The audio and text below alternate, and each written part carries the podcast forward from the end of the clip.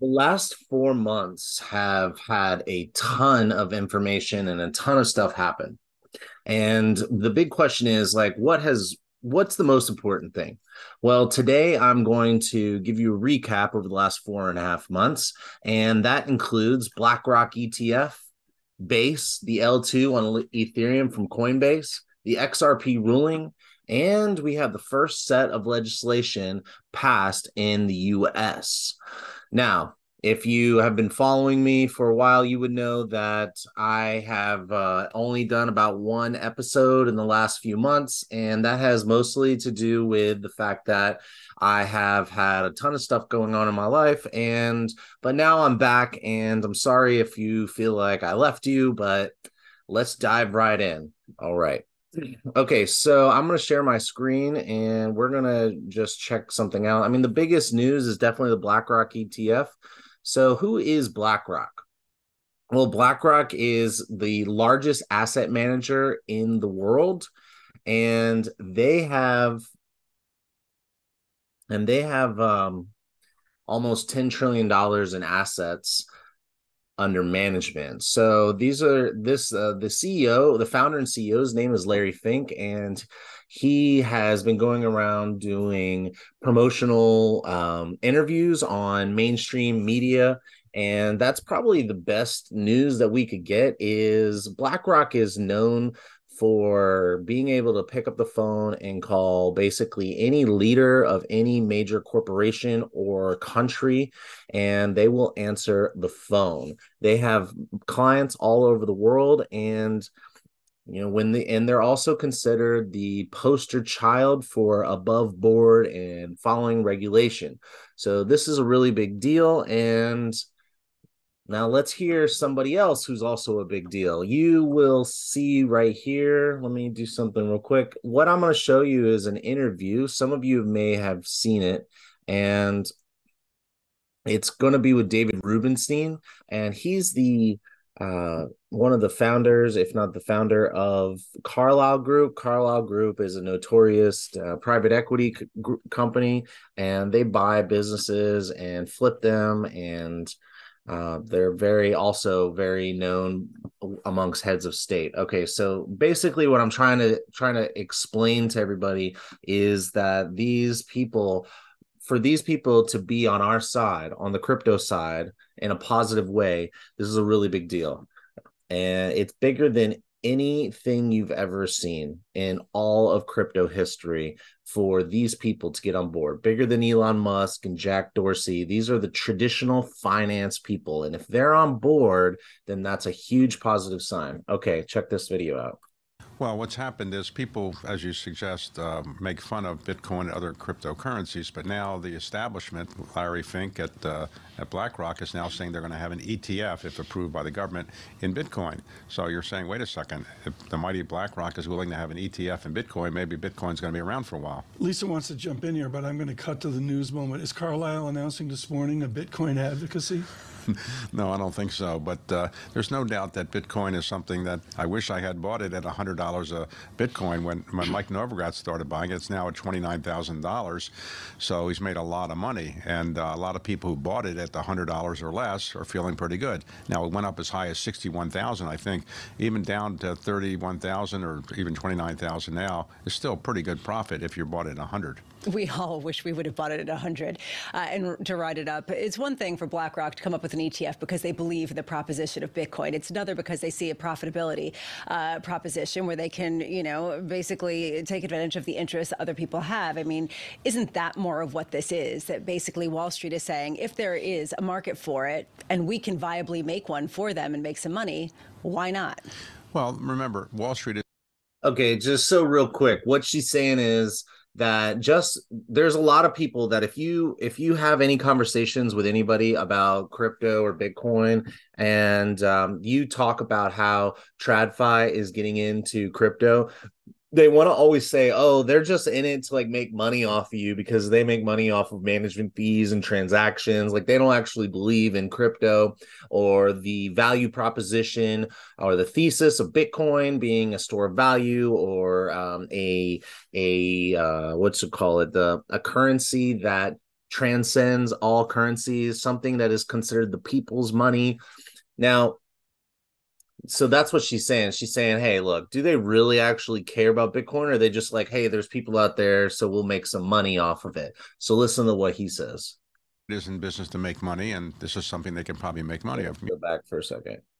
Wall Street is in business to make money, and this is something they can probably make money of. You have to remember, the United States uh, government has been somewhat skeptical of it. I think Democrats in the Congress, and uh, particularly the people regulating the SEC, are skeptical of Bitcoin and other cryptocurrencies. But outside the United States, there's a lot of interest in it.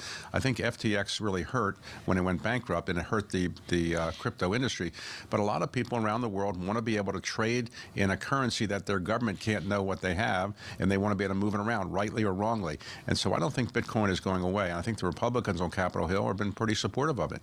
There's a difference between uh, having a seamless cross currency payment, basically saying that instead of going to Western Union, I can go and just uh, transfer something in Bitcoin if it has a stable enough price. That's one proposition. But the proposition of Bitcoin as a store of value that could kind of be bid up the way that gold or silver could seems to have been parked with the advent of yield suddenly that you can get for actual money. I mean, isn't that sort of the feeling that you're getting? Well, there's no doubt that when when, uh, in, when interest rates are as high as they are, you don't need to have gold or other kinds of things to get you some solid uh, return because when you get five percent on Treasuries, but eventually five percent will be coming down at some point.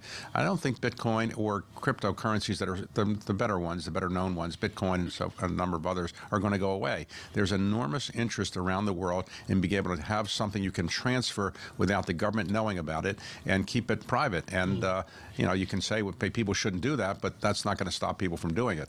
Mr. Novogratz on Mr. Gensler. What did he say about the efforts of our chairman of the Securities and Exchange Commission? Well, Gary Gensler, who's the chairman of the SEC, is not a big fan of, of cryptocurrencies. I think that's fair to say. But he lost a major case recently in court where he was trying to argue that uh, uh, one of the cryptocurrencies, Ripple, was um, was a security, and he lost that case. So I think the SEC has not been able to convince at least the mm-hmm. government yet, or at least the courts, that uh, cryptocurrency is it's a dangerous thing. And I remember uh, a lot of people in the government now are thinking that Gary Gensler won't be the chairman of the SEC forever. That's where I wanted to go. I mean, these guys just wait him out, right? I think that's a strategy that's very popular in Washington, waiting out regulators you don't like. Okay. So, what are we what is what is he saying here? Okay, so just remember, yes, I have not been around for four and a half months for you all, but I have been consuming the information, and I will say that the literally the most important thing that has happened. Hey guys, welcome to Forward. We're a new type of doctor's office that's providing preventative primary advertisements. Okay, so literally the best thing, the biggest thing that's happened in crypto was BlackRock filed for an ETF. Welcome the, to ETF Edge, your go-to place for the sorry, the BlackRock filed for an ETF um, uh, Larry Fink, their founder and CEO, went around like a promoter boy, sounding like on, on Squawk Box and um, and Fox Business and others, other mainstream medias, talking, sounding like I do or any of the other crypto YouTubers do uh, out there to talk about Bitcoin. He literally was using the same language that we talk. So that is literally the best news that we could have asked for. And then you had, uh, and and then you have, and then you have somebody like David Rubenstein coming out and also supporting it. And he has a running show called the David Rubenstein Show on Bloomberg. So this is a very public figure and a very influential person in Trad TradFi saying he thinks it's here to stay and it's not going anywhere. And hey, in the worst case scenario, we'll wait out the regulators. But hey, it doesn't matter what these people at the SEC are currently doing. I mean, it does matter in my opinion because I'm trying to get this thing going. I don't know about you. Anyway, so now we have something else that's happened. I would say maybe not quite as um there's there's a there was a lawsuit and if you all have been following me or crypto industry at all there's the xrp lawsuit and so it's called ripple labs versus the sec and the ripple labs versus the sec they came out. This is an article. All you have to do is type in Ripple Labs versus SEC, and and you could literally pick like I did the first one that comes up. I mean, this is how uh, big of a news story this is. But you know, here you go. This is an article in Reuters that says Ripple Labs notches landmark win in SEC case over XRP cur- cryptocurrency. And so this has been going on for two and a half, three years. And the SEC wants to say that everything in crypto is an SEC, everything except for Bitcoin. They say there are others, but they won't tell us what what they are. They won't tell us how they determine that Bitcoin is a security. They won't give any guidance to the industry. So they just keep taking us to court.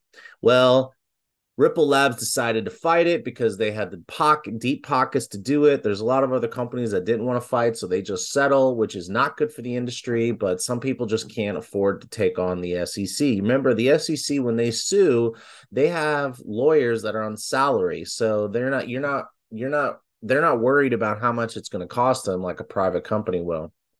So anyway, XRP uh, is the token that is run by Ripple Labs, and they beat the SEC, and all the XRP that you and I have bought are not considered securities as of right now. Now, of course, they have appealed that that decision, and we will stay up to date. And by the way, I will be here for now on every Monday moving forward. Okay, so the next piece of news is Coinbase Coinbase brings out this thing called they call it Base. It's a layer two layer two uh, blockchain.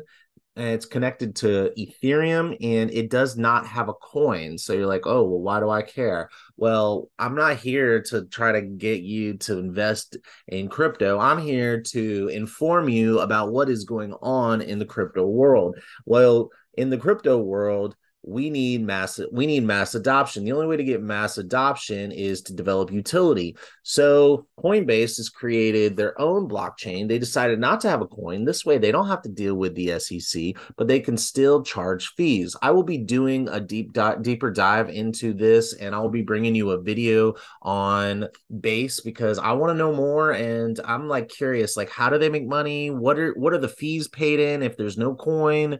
And uh, what are the what is the security security? What's the likelihood of manipulation considering this is a private blockchain? But just to let you know, uh, let's kind of, I have a couple of things here.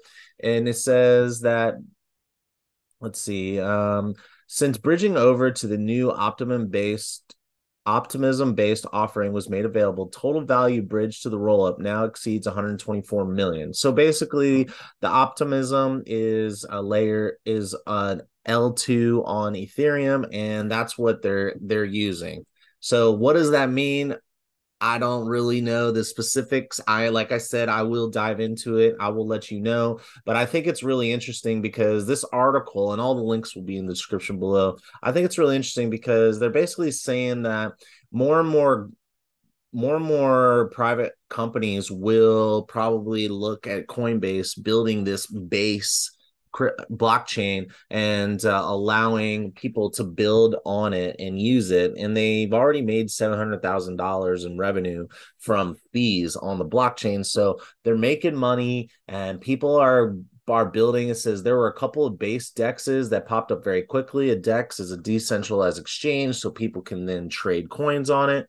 So this is a really exciting thing because this shows institutional ability to bring on bring people on into cryptocurrency that were not on it. So that is a very exciting thing in my opinion. All right, so now the last and maybe some more some very exciting news. Like this was this one caught me off, off by surprise. This is more recent and um we finally had crypto bill pass congressional committee in victory for industry and that's an article from Reuters, and it's by Hannah Lang. And this was the end of July, so a few weeks ago.